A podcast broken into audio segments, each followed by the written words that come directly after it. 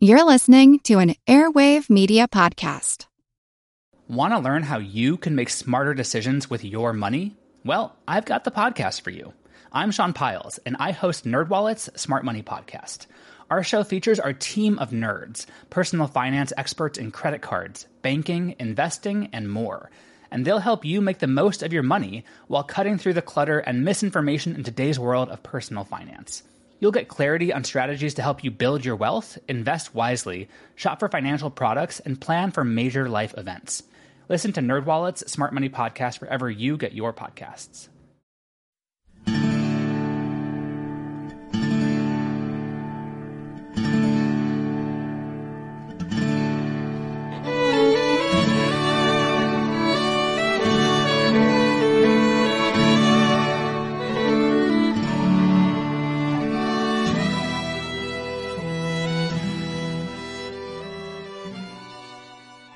Hey everyone, thanks for tuning in to episode 189 of our Civil War podcast. I'm Rich. And I'm Tracy. Hello, y'all. Welcome to the podcast. With the last episode, we continued setting the stage for the Battle of Antietam, which took place on Wednesday, September 17, 1862. In the last show, as y'all recall, we took our discussion right up to Tuesday, the 16th, the day before the battle. Yep, and so far, we've seen that George McClellan has um, passed on two opportunities to attack Lee at Sharpsburg. The first opportunity was on Monday, September 15th, when the Federals, advancing from South Mountain, first closed up on Sharpsburg. And then the second missed opportunity was the next day, on Tuesday, the 16th. In a telegram to General-in-Chief Henry Halleck on Tuesday morning, McClellan had said he would attack the enemy that day, but Little Mac actually made no move to fulfill that promise. McClellan realized, however, that if Lee was still there in front of him, there across the Antietam on the 17th, then he would simply have to attack the rebels. Because if McClellan wanted to prove he could fight and win battles, then come Wednesday, there could be no putting off an attack any longer. Exactly. And remember, we said that by putting off his attack until Wednesday, Little Mac was actually inadvertently increasing his chances of inflicting a decisive defeat on almost the whole of Lee's army. That's because if the Federals would have attacked at Sharpsburg late on Monday or early on Tuesday, they were facing only a portion of Lee's force, about 15,000 men. But by midday on Tuesday, with the arrival of Stonewall Jackson with two divisions from Harper's Ferry, the number of Confederates in McClellan's grasp increased. And then two more divisions of Confederates would arrive from Harper's Ferry before the battle began on Wednesday. And so on the 17th, when McClellan finally attacked, he'd actually have the chance to destroy even more of Lee's army. And since more Federals were also coming up, McClellan was maintaining a nearly two to one numerical advantage over Lee. Correct. Although, as we've already said, McClellan was still continuing his tendency to inflate Confederate numbers. So, in reality, he had a substantial numerical superiority over Lee, but in Little Mac's mind, the two armies at Sharpsburg were a lot more evenly matched. It's very important to remember that point. Okay, and so in any case, on Tuesday, McClellan began laying the groundwork for his big attack the next day. And by saying he began laying the groundwork, we're being generous, because despite having all day on the 16th to get his ducks in a row, Little Mac did nothing to gain an accurate picture of the enemy's dispositions, and didn't furnish his corps commanders with written orders nor did he consult with them to explain his thinking and objectives in any detail. This lack of communication creates serious problems for the historian trying to figure out just what Little Mac intended to do on September 17th and how he planned to do it. To this day, trying to untangle McClellan's battle plan at Antietam is complicated and confusing.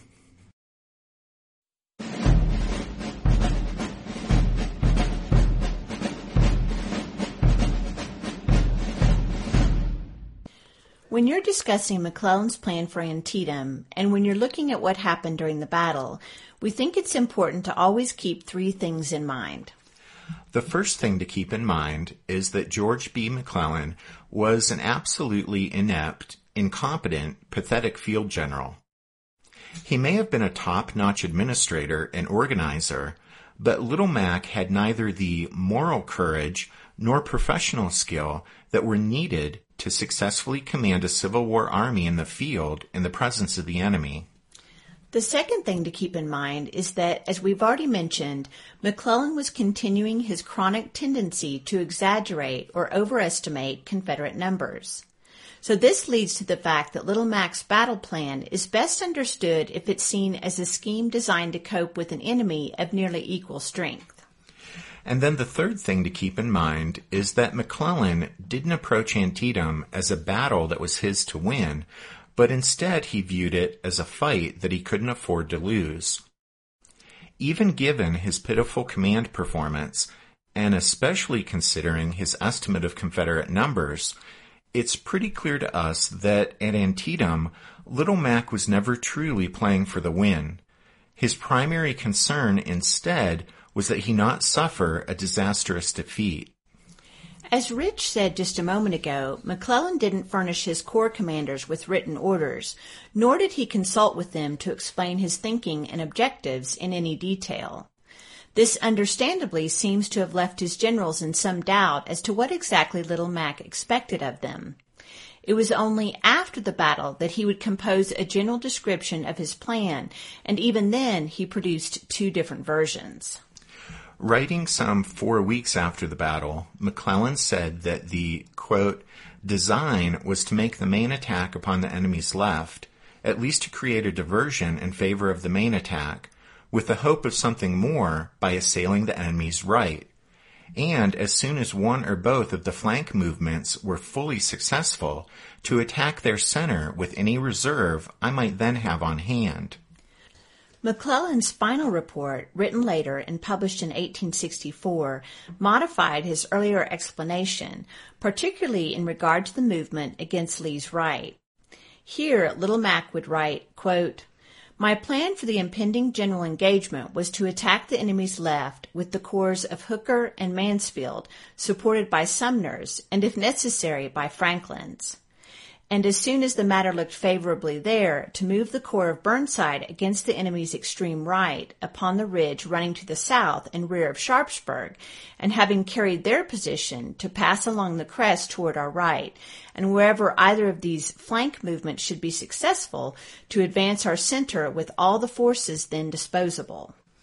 That final report is highly suspect Written well after the fact, it very obviously was intended to rationalize the maneuvers that actually occurred during the battle and to respond to criticisms. The preliminary report, dated October 15th, almost certainly gives a far more credible picture of McClellan's actual plan for the battle, such as it was. But attempting to decipher just what Little Mac was saying in that preliminary report raises more questions than it answers. It's evident he intended to hit Lee with a right hook in the northern sector of the battlefield. Beyond that, things get less clear. Burnside's role at the southern end of the line is less certain. Was his mission a diversion or a full-scale assault? Would it come simultaneously with Hooker's attack or subsequent to it? When his flanking efforts to the north and south had achieved an unspecified degree of success, Little Mac would then unleash his reserves in the center. It's worth noting, though, that especially in the preliminary report, McClellan's use of language when referring to this element of his plan is vague and betrays a lack of resolve. Beyond that, however, the question here with regard to actually unleashing those reserves against Lee's center for the coup de grace would be Little Mac's conception of success with regard to the flank assaults and his ability to assess the enemy's condition. Would nothing less than the complete rout of the rebels at the north and south ends of the line be the prerequisite for action in the center? Or would signs of Confederate exhaustion and imminent collapse qualify? perhaps more importantly, would McClellan possess the moral courage necessary to go all in and commit all his forces at hand to deliver the death blow to the enemy? As we've already indicated, we don't think Little Mac was ever really playing for the win at Antietam, since he overestimated Confederate numbers and he was too afraid of failure, and he lacked the aggressive instincts necessary for success on the battlefield. But, but having said that, we also have to say that despite the nebulous nature of McClellan's battle plan, and in spite of his want of tactical skill with regard to directing the fighting, the Federals still still had an excellent chance to crush the rebels at Antietam. That's because Lee's flanks were vulnerable, his center weak, and he had few, very few reserves. His back was to the Potomac, and his line of retreat depended on Boteler's Ford. A federal breakthrough on any portion of Lee's line, if vigorously exploited, could have spelled disaster for the outnumbered Confederates. But an adequate plan has to be adequately executed, and in the end, Little Mac wasn't enough of a field general to do even that much. Besides that, organizational matters within the Army of the Potomac boded ill for the upcoming battle.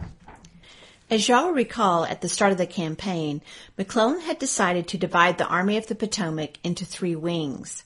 The left wing was led by 6th Corps Commander William Franklin, the center wing was under the direction of 2nd Corps Commander Edwin Sumner, and the right wing was commanded by the 9th Corps' Ambrose Burnside. But then on the eve of the Battle of Antietam, McClellan abruptly and without explanation abandoned his wing system. McClellan selected Joseph Hooker's First Corps to spearhead the attack on the Confederate left. Hooker would be supported by the 12th Corps. The 12th Corps had until recently, very recently, been under the temporary command of Alpheus Williams, but 48 hours before the battle, its new commander, Joseph Mansfield, arrived. At any rate, by dispensing with the wing structure, Little Mac removed Hooker from Burnside's command and took the 12th Corps from Sumner's control. McClellan's tampering left Sumner frustrated, but infuriated Burnside. Little Mac offered no rationale for his reshuffling and took no steps to soothe Burnside's bruised ego. McClellan's refusal to do so left the disgruntled Burnside thinking like a wing commander with no wing, and this state of affairs would contribute to the problems on the Union left on the 17th.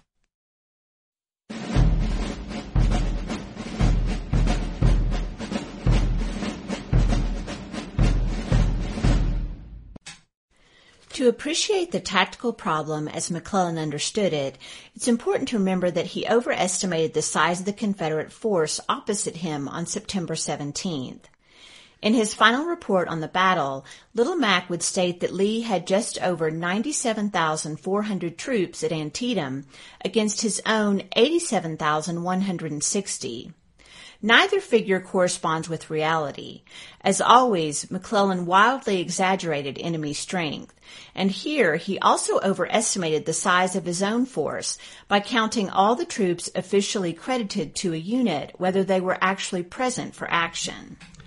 However, there's good reason to think that McClellan actually believed he had a slight superiority in troop strength on September 17th. At the start of the campaign, McClellan had accepted his cavalry chief's, Alfred Pleasonton's, estimate of Confederate strength as 110,000, and then this was reduced to 100,000. If Little Mac really believed the report that Lee had suffered 15,000 casualties in the fighting for the gaps at South Mountain, then Confederate numbers at Sharpsburg, by McClellan's accounting, are, redu- are reduced to around 85,000 against 87,000 Federals. Again, we'll point out that Little Mac's battle plan, such as it was, is best understood if we see it as designed to cope with an enemy force of nearly, if not quite, equal strength. Those numbers only have meaning, though, as an indication of how McClellan, in his own mind, viewed the numerical strength of the two armies, But by the best estimates available, the Army of the Potomac's actual strength on September 17th would be 72,500 men. McClellan apparently formulated his plan on the afternoon and evening of the 16th, after he had decided the battle would take place the next day. But as we've said, the thought process that produced his plan remains unknown. There's no evidence that he sought a significant amount of advice from his staff, and he issued no written general orders on the 16th. Despite having ample time to do so, he called no conference of his corps commanders to outline his intentions. He did meet with Hooker on Tuesday afternoon and with Burnside that evening, but the orders Little Mac gave them were far from precise.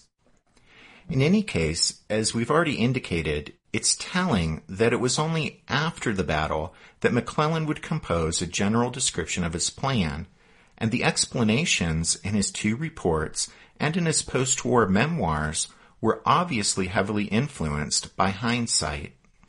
At any rate, as we'll see in just a few minutes, McClellan's opening move would be to send Hooker's First Corps across the Antietam at the upper bridge on Tuesday afternoon. When Hooker complained that his lone corps would be at the mercy of the rebels if left alone there on the northern sector of the battlefield, McClellan ordered the 12th Corps to cross the stream and join Hooker. It was understood that Hooker would be in command of the Union troops on this sector of the field, so the addition of the 12th Corps brought his total force to perhaps 20,000 men. On the Union Army's opposite flank, that is to the south, the Ninth Corps, totaling about 13,000 men, would deploy so as to threaten the lower bridge, the Rohrbach Bridge. In the center, facing the middle bridge, McClellan posted the Second Corps. At nearly 18,000 mostly veteran troops, this was his largest and strongest formation. It was backed up by two divisions of Fitzjohn Porter's Fifth Corps and Pleasonton's Cavalry Division. The two divisions of Franklin's Sixth Corps would arrive from Pleasant Valley and join Porter early on the morning of the 17th, and with Porter's Fifth Corps troops would form the Army's General Reserve. McClellan thus started off by keeping more than 45,000 men under his direct command, fronting the Middle Bridge and the most direct road to Sharpsburg.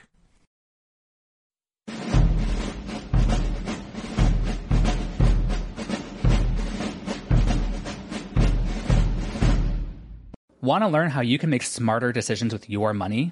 Well, I've got the podcast for you. I'm Sean Pyles, and I host NerdWallet's Smart Money Podcast. On our show, we help listeners like you make the most of your finances. I sit down with NerdWallet's team of nerds, personal finance experts in credit cards, banking, investing, and more. We answer your real-world money questions and break down the latest personal finance news. The nerds will give you the clarity you need by cutting through the clutter and misinformation in today's world of personal finance. We don't promote get rich quick schemes or hype unrealistic side hustles. Instead, we offer practical knowledge that you can apply in your everyday life. You'll learn about strategies to help you build your wealth, invest wisely, shop for financial products, and plan for major life events. And you'll walk away with the confidence you need to ensure that your money is always working as hard as you are. So turn to the nerds to answer your real world money questions and get insights that can help you make the smartest financial decisions for your life. Listen to NerdWallet's Smart Money Podcast wherever you get your podcasts.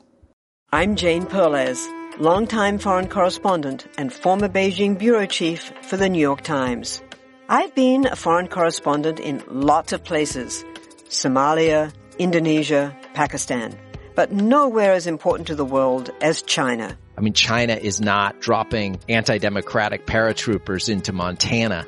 But of course, we did see things like the weather balloon slash spy balloon riveting the whole country for a week. This is Face Off an eight-part series in which we'll take you behind the scenes to key moments in the tumultuous U.S.-China relationship. We'll speak with a diplomat, a spy, a tech reporter, a U.S. admiral, even Yo-Yo Ma. Plus, my pal and noted China historian Rana Mitter joins the conversation. We'll look at what's driving the two nations apart and explore whether anything can help bring them back together. Face Off launches April 9th. Let's assume, based on his preliminary report of the battle, that the sequence of attacks McClellan envisioned was that first, Hooker would attack Lee's northern flank, then Burnside would move against the southern end of the rebel line. If those flank attacks succeeded in breaking the Confederate line or diverting troops from Lee's center, McClellan would then attack the center of the rebel position with the forces massed in his own center, opposite the middle bridge. However, McClellan also allowed for the possibility that he might have to send forces from his center to aid Hooker and or Burnside, either to exploit a success or to backstop a repulse. In that case, Little Mac's ability to attack the Confederate center would be limited, as he pointed out, by quote, any reserve I might then have on hand. The disproportionate massing of troops in the federal center is an indication that McClellan considered this the critical sector, either the springboard of a triumphant assault or the bulwark of a final defense. That view is supported by the fact that he also chose to concentrate his cavalry at the center of his line. Those 4,300 Union horsemen would have been better employed on the flanks of the army the only reason for McClellan to keep his cavalry massed in the center would have been to exploit an infantry breakthrough at that point. A classic no- Napoleonic tactic, but one that was hopelessly outdated by the second year of the Civil War. The units massed above the middle bridge were those Little Mac considered the best in the Army, the 2nd, 5th, and 6th Corps that had fought under his command on the peninsula. The 5th and 6th Corps were each reduced to two divisions and 12,500 troops, but the soldiers were veterans. The commanders Fitzjohn Porter and William Franklin were McClellan loyalists. Through most of the upcoming battle, Little Mac would keep Porter close at hand as confidant and chief advisor. 65 year old Edwin Bull Sumner commanded the 18,000 strong Second Corps its power lay in quality as well as mass.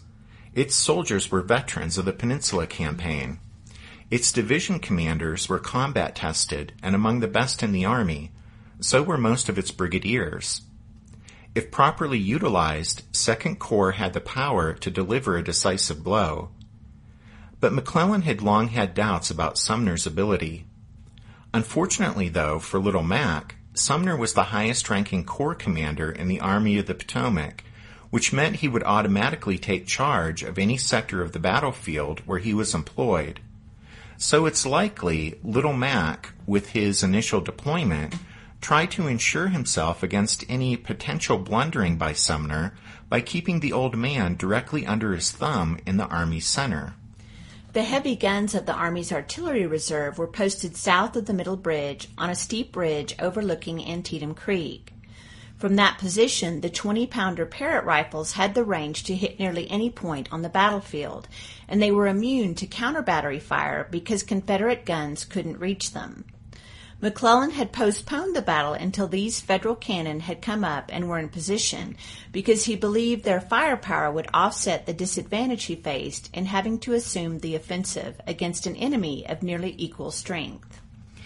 The initial concentration of strength there at the center of the federal line also gave McClellan insurance in case Hooker and or Burnside met with disaster. It no doubt seemed quite possible to Little Mac that Lee was strong enough to defeat one or both federal flank attacks, in which case, if all did not go well, those trusted veterans massed in the center would be the Union Army's last line of defense. The center-weighted federal alignment had a further advantage for McClellan by holding nearly two thirds of his total force in the center under his immediate control, Little Mac reserved to himself the maximum authority and flexibility in conducting the battle. He alone was in a position to decide whether to take more risk by throwing more troops into Hooker's or Burnside's attacks, or to minimize that risk by either withholding his reserves or using them defensively. And to a general who had to prove that he could fight and win battles, this flexibility carried enormous significance. But the flexibility of the plan also served to mask a weakness in Little Mac's generalship, because it's clear from the way the battle unfolded and from the ambiguity, even in his preliminary report, that McClellan hadn't decided where and how to strike the decisive blow against Lee. Little Mac's tactical dispositions seemed to allow him to postpone the critical choices, but in reality, the geography of the battlefield severely limited his options for using the concentration of strength at the center of his line. For example, the Second Corps was nominally available to reinforce Hooker, but it would take it at least an hour and a half to march from the center, cross the Antietam at the upper bridge, and arrive at the northern sector of the battlefield. Of course, the alternative to such a roundabout move was for the center units to cross the middle bridge and assail Lee's center in an all or nothing assault. But if McClellan's plan clearly indicates anything, it clearly indicates that he would only launch such an attack on the rebel center if Hooker or Burnside had already, quote, succeeded. McClellan's orders to Burnside were in keeping with the ambiguity of his commitment to the offensive. On Tuesday evening, Little Mac told Burnside he would have to, quote, attack the enemy's right on the following morning, end quote. Nothing in McClellan's vague instructions communicated any sense of urgency to Burnside. For example, no time was specified for the Ninth Corps' attack. In fact, Burnside not unreasonably assumed that nothing more than a diversion was required from the Ninth Corps on Wednesday. Moreover, McClellan also assigned Ninth Corps a defensive task to guard the Army's southern flank against a possible attack by a strong Confederate column that might arrive on the scene from Harper's Ferry. This too was an indication to Burnside that Ninth Corps wasn't expected to make an all-out assault on Wednesday morning. So McClellan not only started off by keeping the majority of the army massed in the center under his immediate control, thereby limiting the forces he entrusted to Hooker and Burnside, but he also didn't inform them of the tactical plan, such as it was, for the battle they were about to fight. McClellan's failure to discuss his plans in any detail with his subordinates and his failure to issue written orders was almost certainly intentional. That way, no one, neither within the Army nor in Washington, would know whether his battle plan had been amazingly brilliant or stupendously awful. By not discussing his plan for the battle in any detail with his principal lieutenants, and by not issuing written orders to them, McClellan maintained maximum flexibility as far as his ability to claim credit for a victory or to find a scapegoat in the event of a disaster. But what was good for George McClellan wasn't helpful to the generals who had to fight his battle. McClellan would try to control the entire operation from his headquarters at the Pry House, between the middle and upper bridges on the high ground on the east side of the Antietam. Little Mac's failure to budge from that location for most of the battle would severely limit his understanding of the fighting as it unfolded and would hamper his ability to respond to rapidly changing circumstances on the battlefield. Yet despite all that McClellan got wrong, even his half-formed plan, if adequately executed, would have subjected Lee's defense to unbearable pressure. That's because Lee's force, of course, was far from the 85,000 Little Mac imagined. When the fighting started on the morning of September 17th, Lee could muster no more than 36,000 and perhaps as few as 31,000 troops. McClellan had 60,000 troops immediately at hand, with another 12,500 from Sixth Corps on the march from Pleasant Valley and likely to arrive before mid-morning. With that disparity of force, a sequence of strong, coordinated attacks by Hooker and Burnside on the northern and southern ends of the battlefield would have forced Lee to strip his center to the bare bones, making it vulnerable to a federal breakthrough. To achieve that breakthrough, McClellan would have had to keep a close eye on the fighting on each flank, evaluate the success of those attacks, and judged the right moment to commit much, if not all, of his reserve to smash the weakened Confederate center.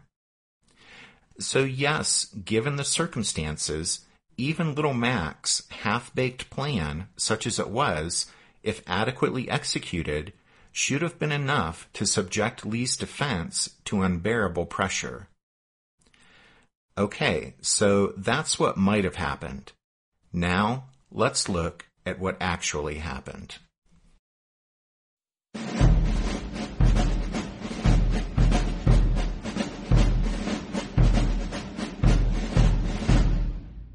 At about 2 p.m. on Tuesday afternoon, McClellan gave the order for Hooker to take the First Corps across the Antietam via the upper bridge and nearby Pry's Ford. An hour or so later, George Meade's and James Ricketts' divisions began crossing the bridge, while Abner Doubleday's division used the ford. Joseph Hooker had only been promoted from divisional to corps command on September 6th, about a week and a half before Antietam. The First Corps had been part of John Pope's Army of Virginia, so Hooker, from the Army of the Potomac, was almost entirely unfamiliar with his new command. He had led the First Corps in one engagement at South Mountain as Wing Commander Burnside's subordinate. Now, at Antietam, though, Hooker was being asked to perform a critical, independent role in McClellan's battle plan. For Hooker to cross the Antietam and assail Lee's left flank was a complex, dangerous assignment, made more so by the fact that McClellan had little idea of Lee's actual dispositions in that sector and little knowledge of the lay of the land there north of Sharpsburg. The Maryland campaign's first true historian, Ezra Carman, points out that, quote, from the time of McClellan's arrival on the field until Hooker's advance in the afternoon of the 16th, nothing seems to have been done with a view to an accurate determination of the Confederate position. From the heights east of the Antietam, the eye could trace the right and center of Lee's line, but the extreme left could not be definitively located, nor was the character of the country on that flank known. This was proper work for cavalry, of which McClellan had a good body available, but it was not used. As far as we know, not a Union cavalryman crossed the Antietam until Hooker went over in the afternoon of the 16th, when the 3rd Pennsylvania accompanied him. On Tuesday afternoon, after receiving the order to cross the Antietam, Hooker rode to McClellan's headquarters to get additional information. He was told that once across the creek, he was to angle to the left and move south toward Sharpsburg, feeling for Lee's flank. Hooker was also told that he could call upon other corps for support if the need should arise. No sooner had Hooker crossed the Antietam than he told McClellan that unless the First Corps was reinforced, quote, the rebels would eat me up. Little Mac duly ordered Mansfield's 12th Corps to cross over the Antietam to support Hooker, but it wasn't until shortly before midnight that those troops crossed the stream in the First Corps' wake to stumble about in the darkness before finally settling in a mile or so to Hooker's left and rear. Meanwhile, Confederate cavalry had observed the movement of Hooker's troops after the Yankees crossed the Antietam, and this news was sent south to Jeb Stuart, who was at the Dunker Church. Stuart, in turn, sent word to Robert E. Lee that the Federals had crossed the stream and were moving toward the rebel left. The message reached Lee while he was meeting with Stonewall Jackson and James Longstreet at the home of Jacob Grove at the southwest corner of the Sharpsburg town square.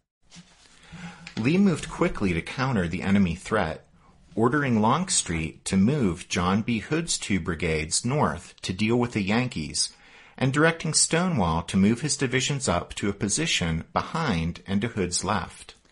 Meade's division of Pennsylvanians, advancing south down the Smoketown Road, got into a sharp fight with Hood's Confederates in the East Woods. Artillery on both sides joined in as the light faded. But Hooker wasn't looking for a battle just then, only a jumping off point for the attack the next morning. A newspaper correspondent accompanying the Federals reported, quote, the fight flashed and glimmered and faded and finally went out in the dark. By 10 p.m., it was pitch black, and the combat between Meade's Pennsylvanians and Hood's rebels faded to an occasional musket shot in the darkness. Hooker notified McClellan that he would open the battle at dawn. During the night, it started to rain gently but steadily, soaking the troops of both armies who waited in the dripping darkness for what the next day would bring. They were all but certain that what the next day would bring was a big battle, so most of them prepared themselves to die, but hoped they would not. By evening's last light and the first gleam of dawn, many of the soldiers scribbled letters they knew might be their last, or jotted what might be final entries in diaries. Lieutenant Sebastian Duncan in the 13th New Jersey and the 12th Corps was surely not alone in his thoughts when he appealed to God for the courage to see him through the coming ordeal. Duncan wrote in his diary, saying, My earnest prayer is that I may do my duty. I am willing to leave it in God's hands. If I come through safely, I shall thank him. If killed, I hope I am prepared to meet him.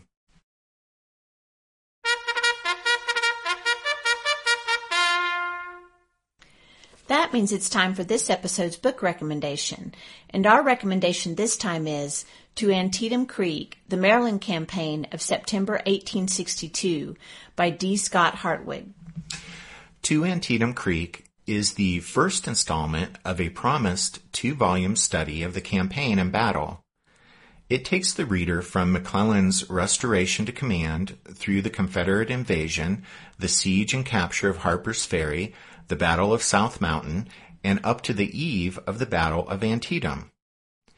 Hartwig's website says he's currently working on the sequel, which will cover the battle itself, its aftermath, and the end of the campaign. So that's To Antietam Creek, the Maryland Campaign of September 1862 by D. Scott Hartwig. Don't forget you can find all of our book recommendations on the podcast website, which is www.civilwarpodcast.org. And then as we wrap up this show, just a quick but heartfelt thank you to the newest members of the Strawfoot Brigade, Eric and Ed. Thanks, guys.